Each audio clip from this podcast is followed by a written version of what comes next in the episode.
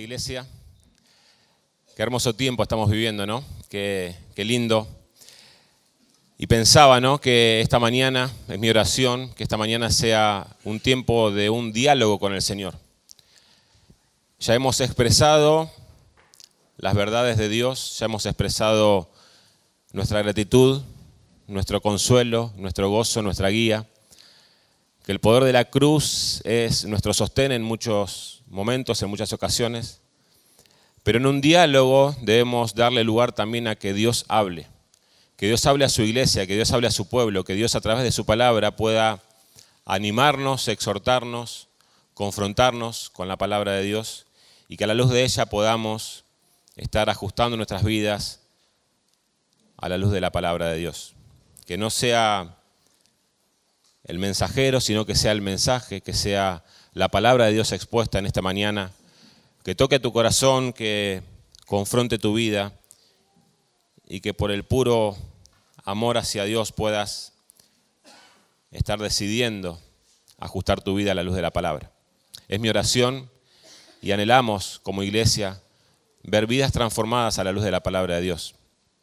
Entonces, en esta mañana le pedimos a Dios que hable a través de ella. Oramos. Amado Dios, Señor, queremos rogar que en esta mañana tú puedas hablar a tu iglesia, Señor, a través de tu palabra, Señor. Que a través de ella, Señor, podamos transformar nuestros corazones a tu imagen, Señor. Que a través de ella podamos, Señor, ser moldeados a la imagen de Cristo.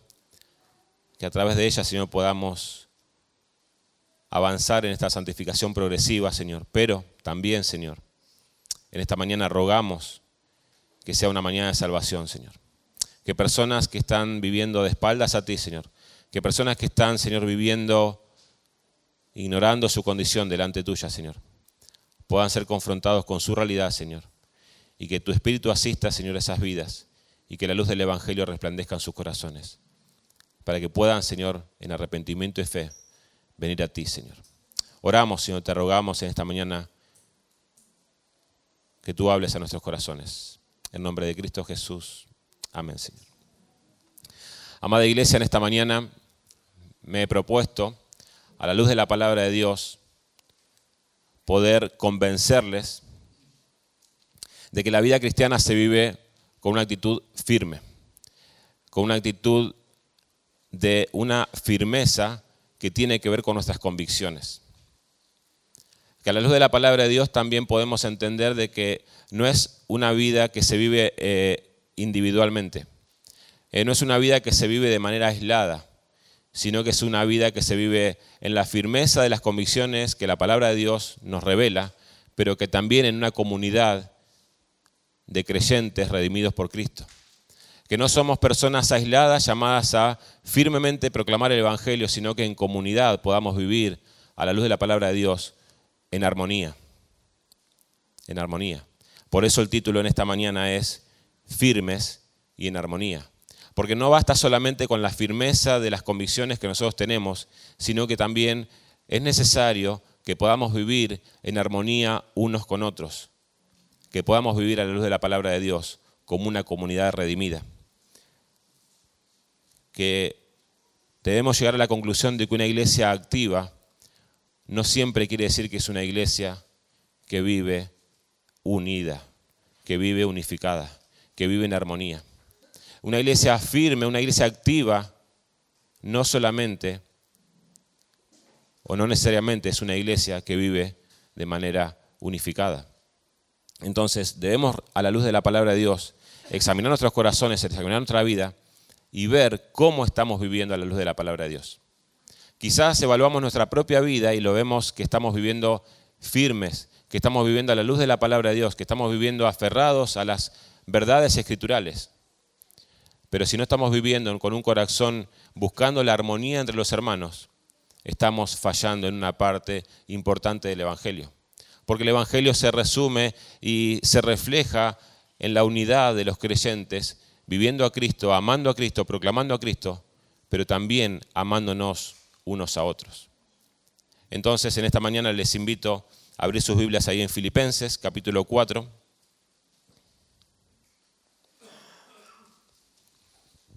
El énfasis de estos tres versículos que vamos a leer podría resumirse de la siguiente manera.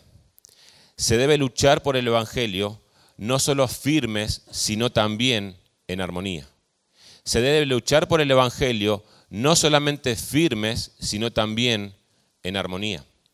Y dice el versículo 1, así que hermanos míos, amados y añorados, gozo y corona mía, estén así firmes en el Señor, amados.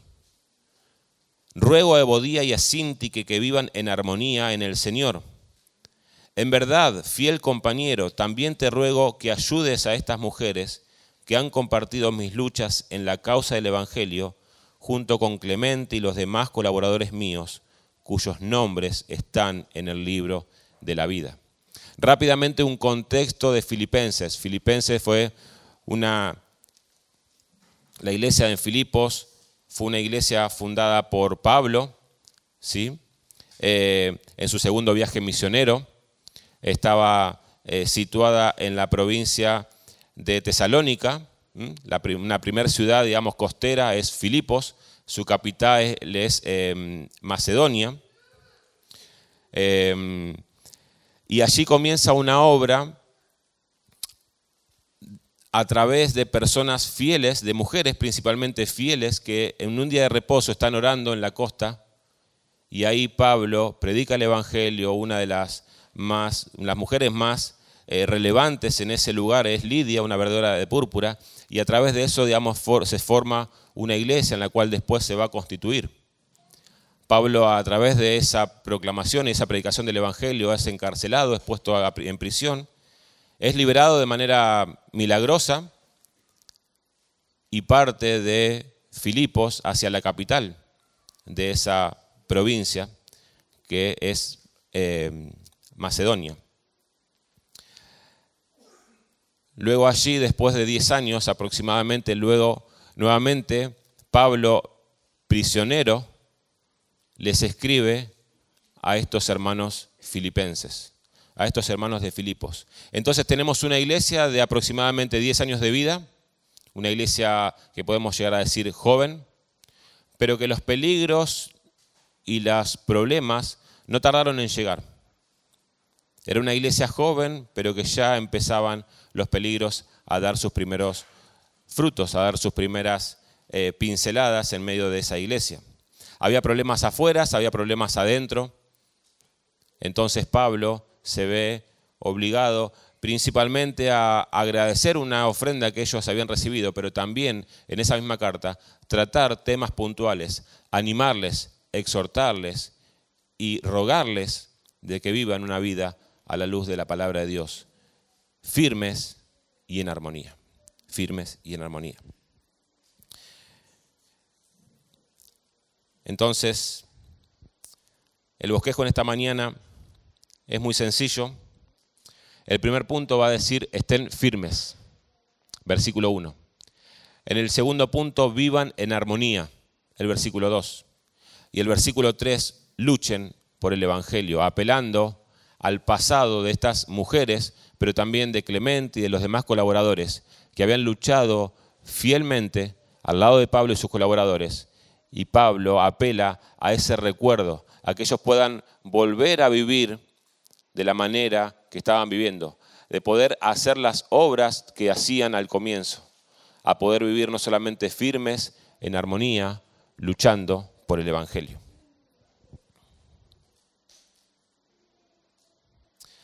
Ahora, para poder leer esta carta y para poder visualizar todo lo que está pasando, debemos comprender algo.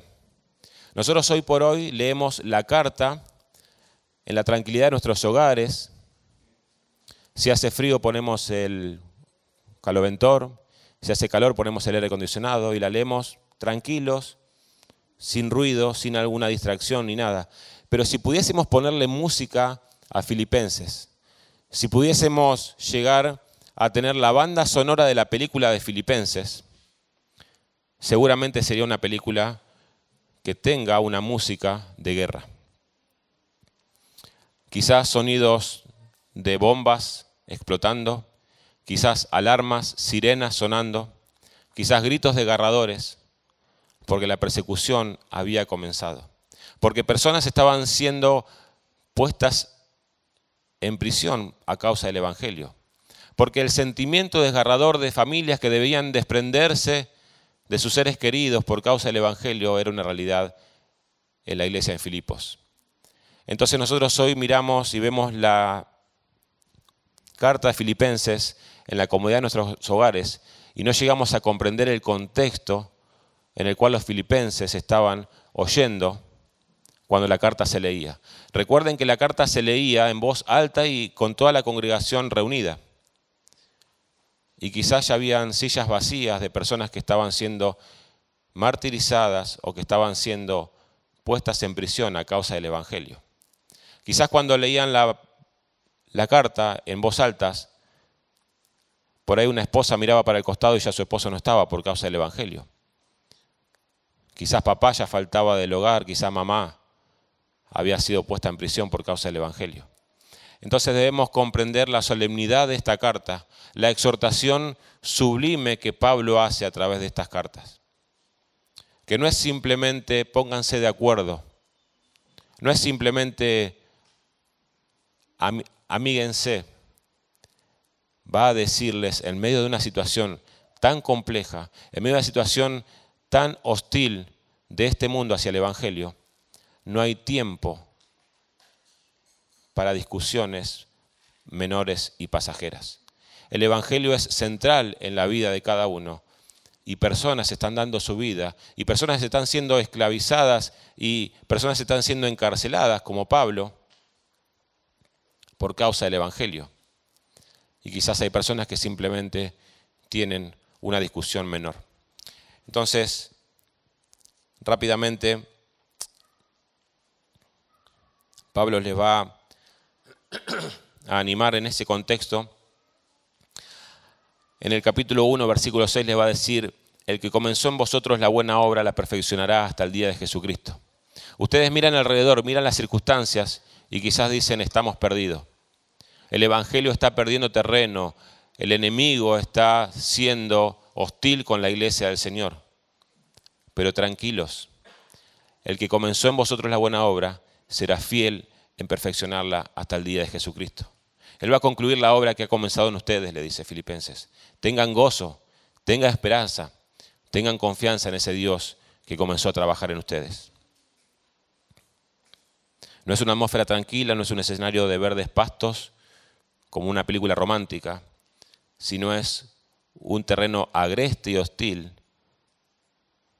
causa por causa de la guerra espiritual que se está batallando allí. Hay persecuciones, hay encarcelamientos, hay hostilidad. Pero recordaba mientras estudiaba el contexto, recordaba ese antiguo himno que cantábamos, firmes y adelante, huestes de la fe, sin temor alguno que el Señor nos ve. El Señor está mirando a su iglesia y debemos estar firmes en que Él edificará su iglesia y el que Él completará y perfeccionará nuestra, la obra que comenzó nosotros hasta el día de Jesucristo. Y ahí está nuestra esperanza, y ahí está nuestro consuelo, ahí está nuestro refugio. Entonces en el primer versículo Pablo va a decir, así que hermanos míos, amados y añorados, gozo y corona mía estén así firmes en el Señor, amados.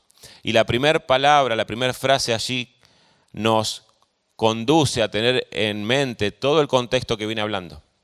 Pablo allí va a cerrar temas que ya empezó a abrir al comienzo.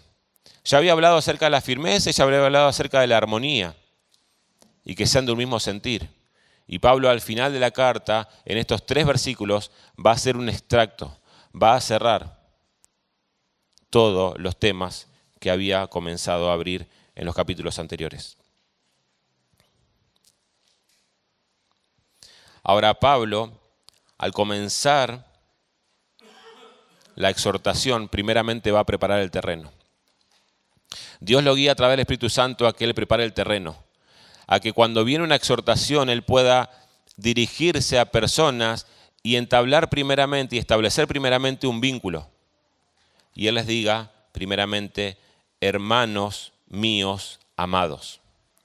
Él está apelando al afecto que tiene para con ellos, el afecto que ha mostrado no solamente en fundar esa iglesia, sino en estar preso por causa del Evangelio. Y él va a decir en los capítulos anteriores que su corazón anhela estar con el Señor, pero el amor y el peso que él tiene por sus almas lo hace no saber qué definir, no saber qué, decidir, qué anhelar. No sé si irme con el Señor, que me es mejor y me, me es más conveniente para mí, o quedarme por causa de vosotros. El peso y la responsabilidad y el amor que Pablo tenía para con ellos lo hace no saber qué definir, qué elegir o qué anhelar en su corazón. Entonces establece el vínculo y le dice, ustedes son mis hermanos amados, son mis hermanos amados. ¿Y por qué lo hace? Porque ahora va a venir una exhortación y necesito que ustedes recuerden de que lo que me motiva a exhortarles no es mi enojo, no es mi situación de que estoy preso, no es mi tristeza, no es el frío que siento en la cárcel, no es el hambre que paso en la cárcel.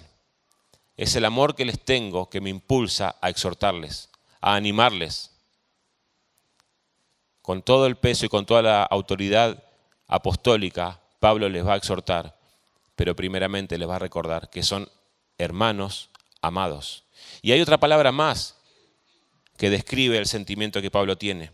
Y dice, hermanos míos, amados y añorados. Esa palabra añorados da la idea de que Pablo los extraña, de que el corazón de Pablo late porque quería verlos porque estaba haciendo todas las cosas necesarias y posibles que tenía a su alcance para poder verlos nuevamente. No era un amor por WhatsApp, ¿no? Era un amor que intentaba por todos los medios Pablo ir a visitarlos. Y si no podía ir él, iba a mandar un emisario, como vamos a ver más adelante. Iba a intentar por todos los medios poder tener un tiempo con ellos eran hermanos míos, amados y añorados. Pablo utiliza todos esos términos para describir el sentimiento que él tiene hacia ellos y la fuente que lo impulsa a exhortarles. Y ahora sí va a venir la exhortación. Estén así firmes en el Señor. Pero antes de eso, les va a decir, gozo y corona mía. Esa idea de gozo y corona mía es la fuente del gozo que tengo de ver que no he trabajado en vano. Que el esfuerzo que he hecho ha dado su fruto por causa del Evangelio y por el poder del Espíritu Santo en sus vidas. Que el tiempo invertido de Pablo y del equipo misionero allí estaba dando sus frutos que en medio de situaciones hostiles y difíciles, una iglesia de 10 años joven, en medio de situaciones hostiles de persecución, estaban todavía persistiendo. Estaban todavía congregándose, estaban todavía reuniéndose, estaban todavía con sus limitaciones, con sus errores y flaquezas, pero estaban proclamando el Evangelio. Entonces le dice, ustedes son el gozo mío. Y ustedes son mi corona porque de alguna manera Dios va a recompensar el trabajo y la fidelidad de Pablo de proclamar el Evangelio en una iglesia en medio de la ciudad de Filipos. Pero viene la exhortación. Habiendo preparado ya el terreno, Pablo va a decir, estén firmes, estén firmes en el Señor. Estén firmes. Ahora, ese, esa palabra, estén firmes, cae en medio de una situación en la cual ellos podían empezar a flaquear. Podían empezar a ver las situaciones externas, la persecución que estaba sintiendo la iglesia, las situaciones internas que también estaba viviendo la iglesia, y podían empezar a flaquear. Y podían empezar a titubear en la predicación del Evangelio. Y le dice, estén firmes. Ahora, eso llega a esa situación allí particular pero también esa exhortación llega en esta mañana a nuestras vidas. Y estamos en medio de una situación en medio de una sociedad que carece de firmeza en sus valores. Que tenemos personas débiles, frágiles, personas que el ánimo de ellos está hipersensibilizado y que tenemos que tener muchísimo cuidado cómo los tratamos, cómo los decimos y si les sonreímos cuando les hablamos, porque son personas que rápidamente se ofenden, no por lo que le estás diciendo, sino cómo se lo estás diciendo. No es una licencia para decir las cosas de cualquier manera, pero también tenemos que reconocer a la luz de la palabra de Dios y a la luz de esta exhortación que también nosotros estamos en una situación de debilidad espiritual, que no estamos siendo firmes en el Evangelio, que no estamos siendo celosos en proclamar el Evangelio más allá o por sobre las situaciones particulares e interpersonales que podamos llegar a tener que muchas veces dejamos que el Evangelio sea diluido y sea quitado de medio nuestro por esas diferencias interpersonales. Y Pablo les va a decir primeramente, antes de meterse, digamos, en el problema particular y puntual de Bodía y de Sintique, les va a decir a toda la iglesia, estén firmes, estén firmes. Vienen las acechanzas, viene la persecución, vienen los encarcelamientos, pero ustedes, a la luz de la palabra y asistidos por el Espíritu Santo, deben estar firmes. Deben vivir una vida firmes en el Señor.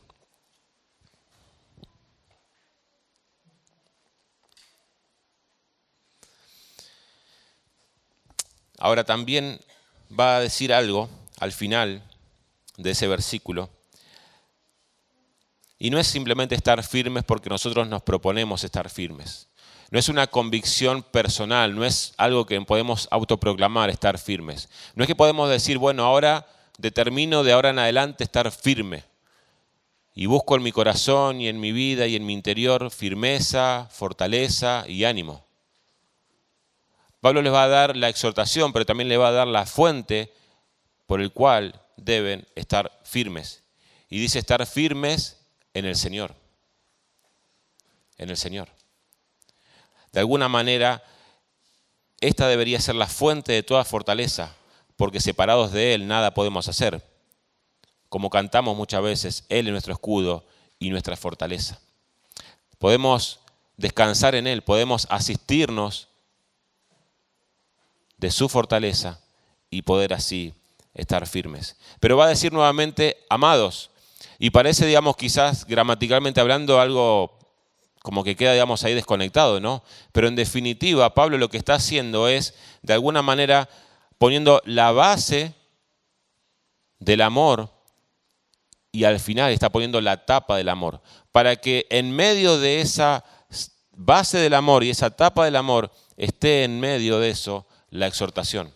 De alguna manera la exhortación que les está dando, la firmeza que les pide, está sustentada y protegida por el amor que Él les tiene, por el sentimiento que hay de Pablo hacia ellos. Ellos son sus hermanos amados y lo dice al comienzo del versículo, pero también lo dice al final, de alguna manera por las dudas que no se acuerden de que eran sus hermanos amados. Entonces, tenemos ahí la primera exhortación, estén firmes, estén firmes. Él sabe que el éxito de la exhortación tiene que estar cimentado desde abajo y recubierto desde arriba por el amor que Él les tiene. Que la demostración de que hemos sido amados es que ahora podemos amar. Pablo los ama no por un afecto personal, temporal o circunstancial, sino que Pablo los ama porque Pablo ha sido amado. Pablo los puede amar a personas que quizás no conocía. Imagínense una, iglesia de 10 años. Quizás cuando Pablo vuelve hubiese visto caras nuevas. Pero dice, los amo a todos. Pero Pablo, hay personas que no conoces. Pero si son mis hermanos, los amo igual. Porque no tiene que ver con conocerlos, no conocerlos, si no estoy de acuerdo, no estoy de acuerdo, si somos del mismo club de fútbol o si simpatizamos con la misma marca de autos. Los amo porque son mis hermanos en Cristo. Y quizás no los conozco, no sé cómo piensan, pero sé que si son redimidos, si son hijos de Dios, los amo porque he sido amado, porque el amor que les tengo no proviene de mí, sino que proviene de Dios que me amó primeramente a mí. Y por eso los puedo amar a ellos.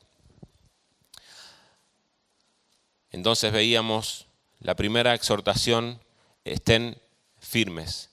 Y ahora vamos a la segunda exhortación en el versículo 2, vivan en armonía. Ruego a Ebodía y a Sintique que vivan en armonía en el Señor. Ruego a Ebodía y a Sintique que vivan en armonía en el Señor. Nuestra traducción allí dice literalmente ruego a Ebodía y a Sintique, pero la traducción más precisa o los originales, en, los originales hay dos ruegos allí. Podríamos leer la frase de esta manera, a Ebodía ruego y a Sintique ruego que estén, que, sean, que, que vivan en armonía en el Señor. O sea, hay dos ruegos allí porque Pablo quiere tratar a las dos por igual. Quiere rogar de, por un lado a Ebodía y, y por otro lado a Sintique de que estén en el Señor, que estén en armonía, que vivan en armonía. Entonces hay dos ruegos allí. No hay favoritismo, sino una apelación enfática y equilibrada a ambas mujeres en la iglesia. Pablo no está interesado en que los lectores sepan cuál era el problema o la diferencia que había entre ellas. Fíjense, no describe el problema. Simplemente ruego a Bodía y a Sintique que sean de un mismo sentir o que vivan en armonía, como dice la traducción que estamos leyendo hoy. Pablo no se detiene a ver y a destacar el problema. Ni siquiera Pablo les pide a una o a otra que se reconcilien en lo que han pensado. No le pide a una que se acerque a la otra y puedan charlar ese tema y puedan ponerse de acuerdo. No le pide a la otra que ceda ante la posición de aquella otra.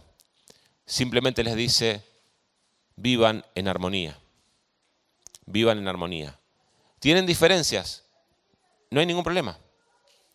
Pero vivan en armonía. ¿Por qué Pablo va a hacer eso? ¿Por qué Pablo va, por un lado, a dar los nombres de las personas, pero no va a dar el problema? No va a establecer el problema. Porque aquí el problema no era el problema en sí. Era que el problema estaba siendo más grande o más relevante que el mismo Evangelio. Y ahí es donde estaba el problema donde la diferencia de estas dos personas estaba siendo más relevante que el mismo Evangelio. Entonces le dice, ¿tienen diferencias? No hay ningún problema. No vamos a tratar esa diferencia. Pero quiero decirles enfáticamente que el Evangelio es superior a eso. Que las diferencias que puedan tener son temporales, terrenales y pasajeras. Pero que el Evangelio es eterno.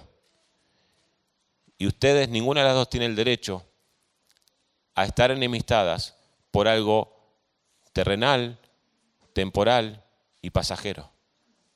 Tienen que pensar en que el Evangelio, que es eterno, debe brillar con mayor fuerza en sus vidas. Debe sostenerlos, debe animarles a vivir en armonía. Que las diferencias que ustedes puedan tener, no hay ningún problema, siempre y cuando eso ustedes no lo consideren mayor que el Evangelio. Que vivan en armonía en medio de las situaciones diversas que puedan llegar a tener en medio de las posiciones diversas que puedan llegar a tener.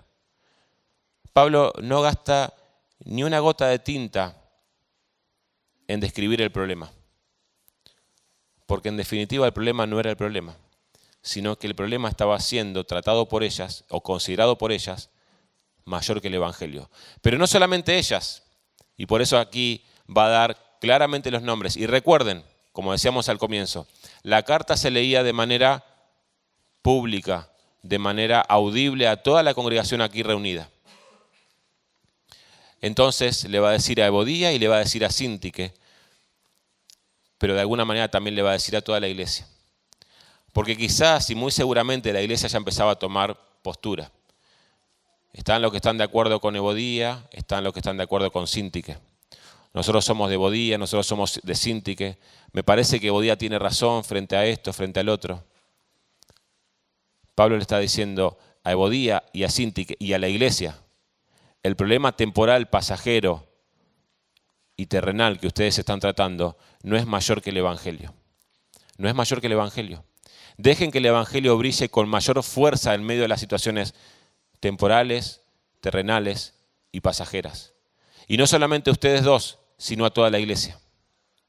Sino toda la iglesia debe permitir que vivan en armonía, porque un conflicto no resuelto, una situación menor no resuelta, puede ser utilizada por Satanás para dividir una iglesia.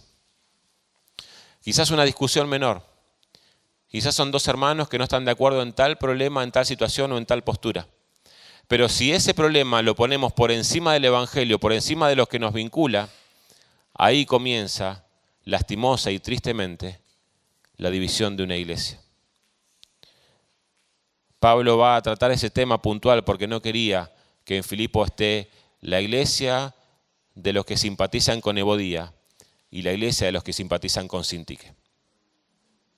Que siga habiendo una sola iglesia en Filipo, con Ebodía y con Sintique adentro de la iglesia. Porque el problema pasajero y temporal que ellas estaban tratando es infinitamente inferior que el Evangelio que las une y que las vincula.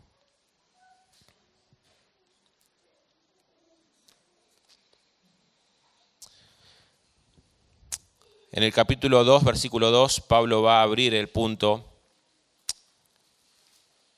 de que sean de un mismo sentir y que de esa manera completen el gozo. Y ahora lo va a cerrar. No solo les anima a sentir lo mismo, sino que también les da el ejemplo con la vida de sus colaboradores. Fíjense, ya les dijo que ellos conocen los méritos de Timoteo, que sirvió junto a Pablo con el Evangelio, pero también Epafrodito, colaborador y compañero de lucha. Ellos podían ver a Pablo y sus colaboradores y ver unidad. Pablo les va a decir que sean de un mismo sentir o que vivan en armonía, pero les va a dar el ejemplo. Fíjense cómo trabajan Pablo, Timoteo, Epafrodito, con diferencias, pero firmes en el Evangelio, entendiendo de que el Evangelio es prioritario en sus vidas. De que las diferencias deben estar de lado, que las diferencias deben ser secundarias, pero ellos viven trabajando fervientemente proclamando el Evangelio en armonía y son de un mismo sentir. ¿En qué? En el Evangelio. En el Evangelio. Quizás no tenían el mismo sentir en si le gustaba más la comida salada o la comida dulce. Y eso no era una cuestión de división. Simplemente eso era una diferencia, pero el Evangelio era superior a esa diferencia que ellos podían llegar a tener.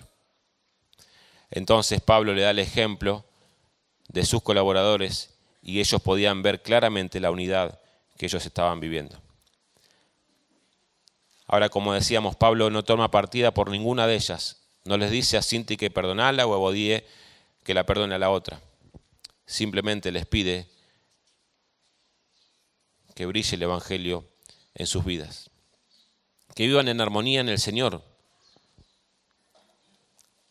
Ellas tenían mucho en común, no solo que eran hermanas, sino que Pablo menciona que ambas habían compartido sus luchas por causa del Evangelio. Fíjense en el versículo 3 y vamos al tercer punto. Luchen por el Evangelio.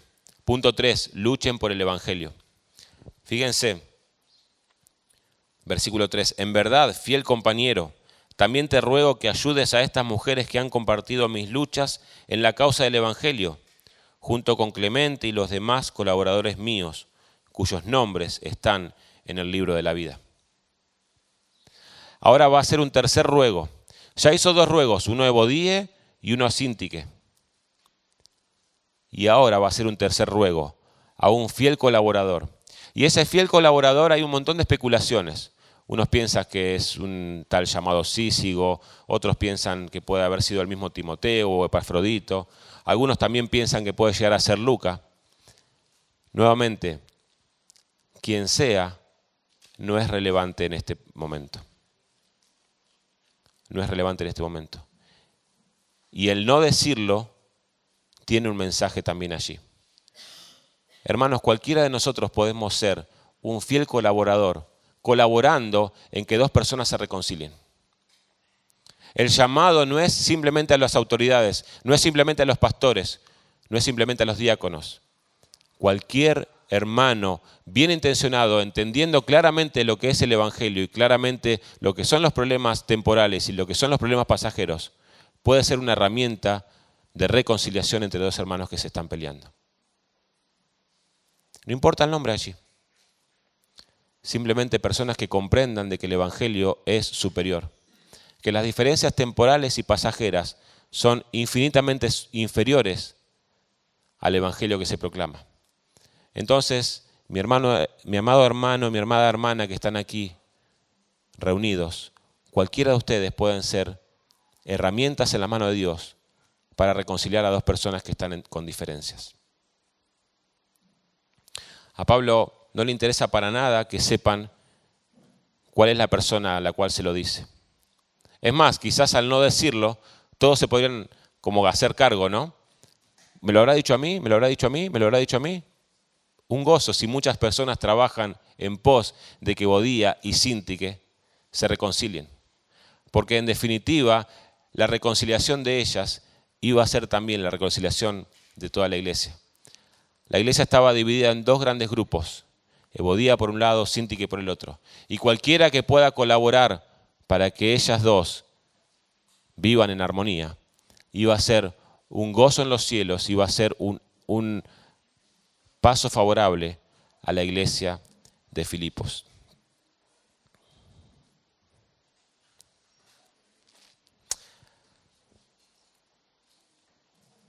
En contraste con ello podemos ver hermanos legalistas que siempre están buscando el error de la persona para ir, confrontarlo con su pecado, exhortarlo con su pecado y dejarlo tirado a la vera del camino. Ese es el hermano legalista que está buscando específicamente los errores de la persona, se los marca, lo exhorta, lo convence bien de que está en pecado, lo convence bien de que está fallándole al Señor y ahí lo deja tirado. Y se va, contento y tranquilo de que ha hecho la obra del Señor. Pero la obra del Señor no es así.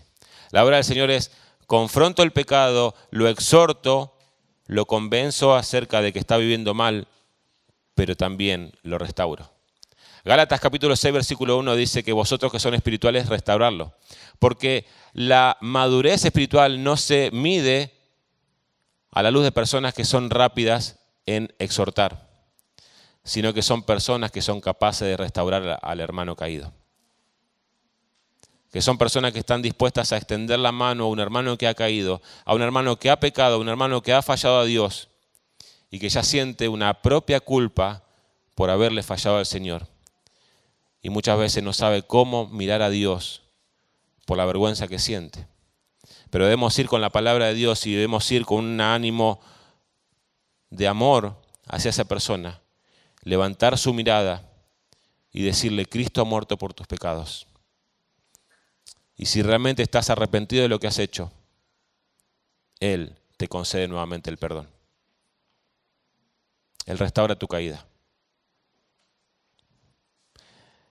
Entonces, amados hermanos, tengamos actitudes correctas a la hora de exhortar.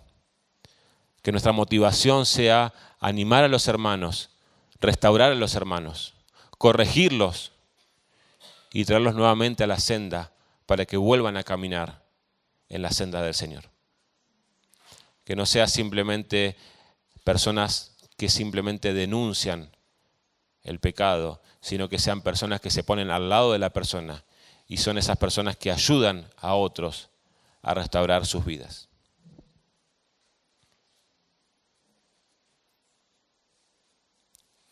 La madurez espiritual se mide en la capacidad de restaurar a un verdadero hermano que ha caído y no dejarlo a la vera del camino sospechando que quizás no sea salvo. Él sabe que está frente a una situación que no puede abordarse rápidamente o al pasar. Por eso se detiene, analiza su situación, lo lleva a la palabra de Dios y es una persona, es una herramienta en las manos de Dios para restaurar a un hermano que ha caído, para restaurar a un hermano que ha caído. Ahora, cuando Pablo hace esa exhortación en el, versículo 3 y hace ese ruego al fiel compañero, dice, también te ruego que ayudes a estas mujeres que han compartido mis luchas en la causa del Evangelio, junto con Clemente y con los demás. Ese colaborador sabe que no es una situación fácil, debe apelar a todos los recursos porque la unidad de la iglesia en Filipos estaba en juego.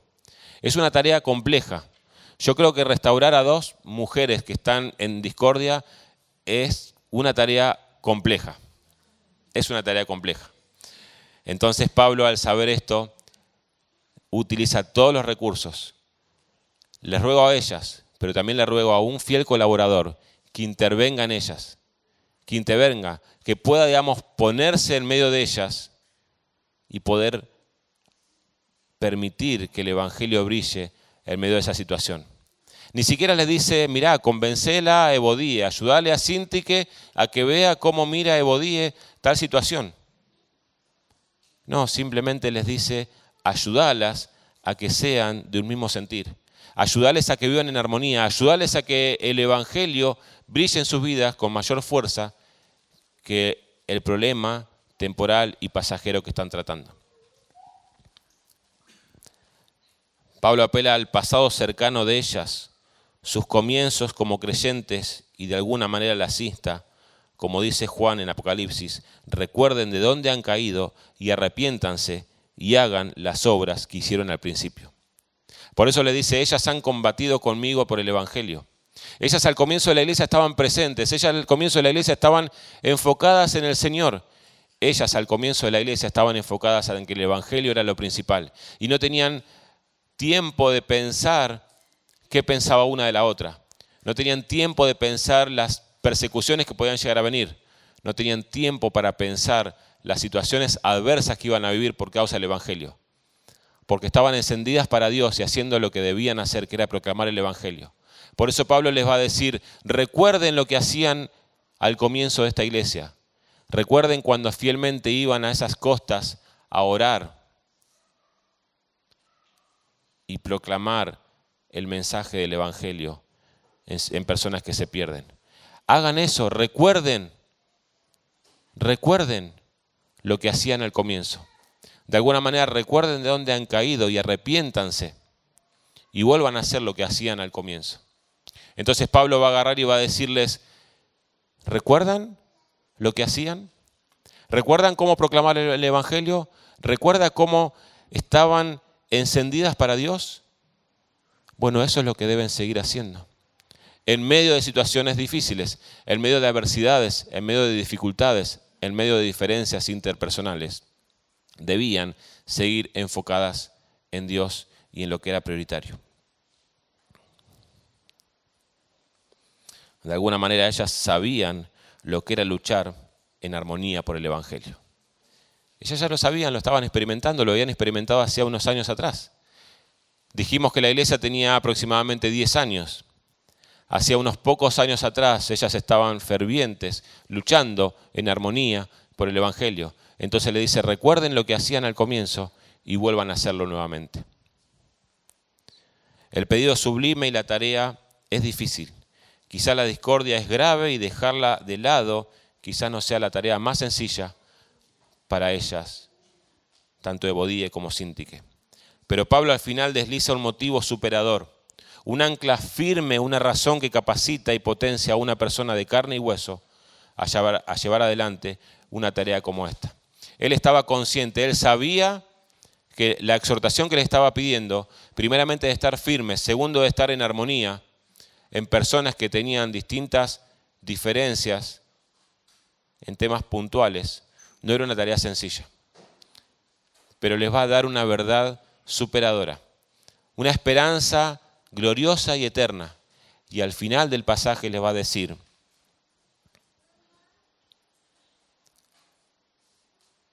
cuyos nombres están en el libro de la vida. Tanto los nombres de los colaboradores como los nombres de estas mujeres estaban en el libro de la vida. Están escritos en el libro de la vida. ¿Saben qué? Ustedes tienen una esperanza certera, inmutable, inmarcesible, que es que la gloria de Dios las espera cuando venga el Señor Jesucristo. Entonces las diferencias temporales y pasajeras de este mundo no son nada comparables con la gloria que va a venir. Es la manera de poder vivir. Es la esperanza que tenemos cada uno de nosotros, de que el Señor viene y nos vamos en gloria con Él. Y las diferencias personales que podamos llegar a tener quedarán en el pasado, como una anécdota quizás agridulce. Pero si empezamos a mirar con los ojos espirituales la esperanza eterna que tenemos de irnos un día con el Señor y estar en gloria, y lo más llamativo, que Bodía y Sintique estarán juntas delante del Señor proclamando su gloria. Entonces la división temporal, pasajera y terrenal que hoy estaban teniendo no tiene ningún sentido, porque sus nombres están escritos en el libro de la vida. La diferencia que ellas podían llegar a tener no reflejaba la realidad espiritual que ellos estaban teniendo. Ellas estaban unidas por el Evangelio, por la gloria que le espera y por la esperanza eterna de estar un día delante de Dios. Pero quizás las situaciones pasajeras y temporales hicieron que hoy no se hablen, estén distanciadas y el Evangelio no brille en sus vidas. Por eso Pablo va a deslizar al final, sus nombres están escritos en el libro de la vida. Son personas verdaderamente creyentes, que tienen diferencias, sí, pero que su pecado mayor es permitir que esas diferencias brillen más fuerte que el Evangelio en sus vidas y que terminen siendo una mala imagen, un mal reflejo de la gloria restauradora del Evangelio en sus vidas. Ahora cuando hablamos del libro de la vida nos preguntamos, ¿no? Bueno, ¿qué es eso? Y es el registro de quienes, habiendo creído en Cristo, son eternamente salvos. En el contexto se trata de quienes realmente son salvos, no simplemente personas que profesaban una mera apariencia de piedad. O sea, Pablo, guiado por el Espíritu Santo, le va a decir, sus nombres están escritos en el libro de la vida porque verdaderamente son creyentes. No son personas que simplemente profesan una actitud religiosa, no son personas que simplemente asisten a la iglesia y proclaman el Evangelio, pero que sus vidas no han sido redimidas. Son personas que han sido realmente restauradas y redimidas, y por eso sus nombres están escritos en el libro de la vida. Entonces, en esta mañana quiero preguntarte, si de alguna manera tenés la certeza de que tu nombre está escrito en el libro de la vida. Es el registro de las personas que han sido redimidas, salvadas por Cristo, que se han arrepentido de sus pecados y han venido a los pies de Cristo en arrepentimiento y fe y le han pedido que los salve. Si en esta mañana tu nombre está escrito en el libro de la vida, si tenés esa, esa certeza, gloria al Señor. Pero si no tenés esa certeza, es porque es muy probable que todavía no hayas comprendido cuál es tu, tu realidad delante de Dios, cuál es tu condición espiritual delante de Él. Estás viviendo de espaldas a Dios y no has arreglado cuentas con Él. Pero en esta mañana Él te invita a que puedas reconciliarte con Él que puedas en arrepentimiento y fe venir delante de Él y clamar por gracia y misericordia, reconocer tu condición delante de Dios y pedirle en arrepentimiento y fe que te salve. Y será una realidad que tu libro esté escrito en el libro de la vida. Pero para la iglesia, recordar esas exhortaciones iniciales recordar que debemos, eh, estamos llamados eh, de manera solemne a vivir el Evangelio con una actitud firme.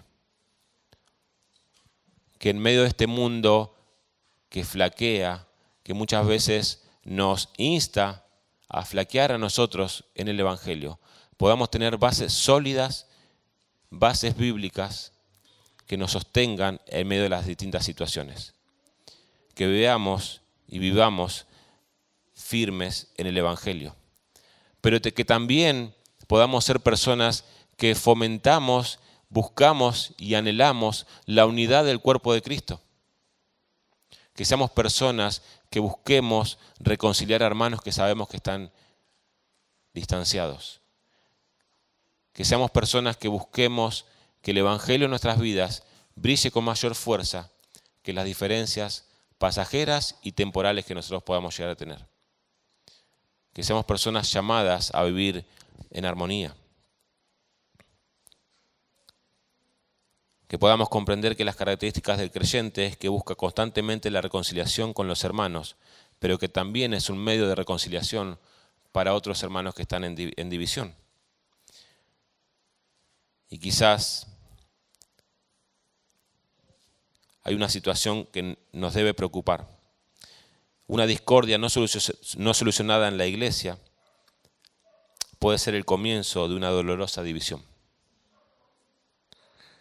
Pablo va a animar a Ebodía y a Sintique que sean de un mismo sentir, porque no quería que haya dos iglesias en Filipo. No quería que haya dos iglesias, una de las seguidoras de Sintique, otra de las eh, eh, eh, seguidoras de Bodie. Que sean personas que puedan buscar que el Evangelio brille en sus vidas con mayor fuerza que las diferencias temporales y pasajeras en este mundo. Que podamos vivir a la luz de la palabra de Dios y permitir que el Evangelio brille con mayor fuerza.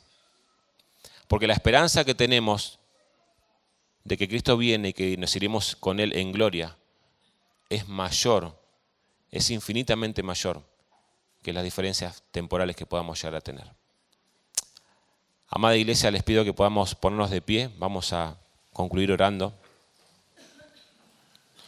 y que podamos reflexionar acerca de esta solemne exhortación que nos hace Pablo, de vivir firmes, en armonía y luchando por el Evangelio. Amado Dios, Señor, queremos en esta mañana poder rogarte, Señor, que tú en medio nuestro, Señor, nos permitas que el Evangelio brille, Señor, con mayor fuerza en medio nuestro. Señor, que podamos a la luz de tu palabra poder vivir en armonía, Señor, unos con otros. Que como estamos viendo, Señor, en Primera de Juan, el amor, Señor, fraternal pueda crecer en nuestras vidas. Podamos amarnos unos a otros, Señor, por el amor que tú has derramado a nosotros. Señor, que podamos vivir a la luz de tu palabra. Que podamos, Señor, enfocarnos en la gloria que nos espera, Señor. En la unidad eterna, Señor, que tú has comprado un solo pueblo, Señor en la unidad eterna que nos espera, Señor, en comunión eterna los unos con los otros, Señor. Que podamos, Señor, reflejar esa unidad en medio de este mundo, Señor. Que podamos, Señor, ser herramientas en tus manos, permitiendo que el Evangelio brille en nuestras vidas, Señor, y poder proclamar a este mundo que se pierde por la unidad de la iglesia, Señor. Que puedan ver, Señor, personas que se aman, no porque son iguales, no porque piensan igual en aspectos secundarios, sino que son personas unidas por el Evangelio, enfocadas en ti, Señor, y esperando, Señor, la gloria que vendrá cuando el Señor regrese. Oramos, Señor, te rogamos que tú nos permitas vivir a la luz de tu palabra, Señor. Oramos para que tu palabra obre en nuestras vidas, Señor, y nuestra vida sea santificada a la luz de ella, Señor. Oramos y te rogamos todo en nombre de Cristo Jesús. Amén, Señor.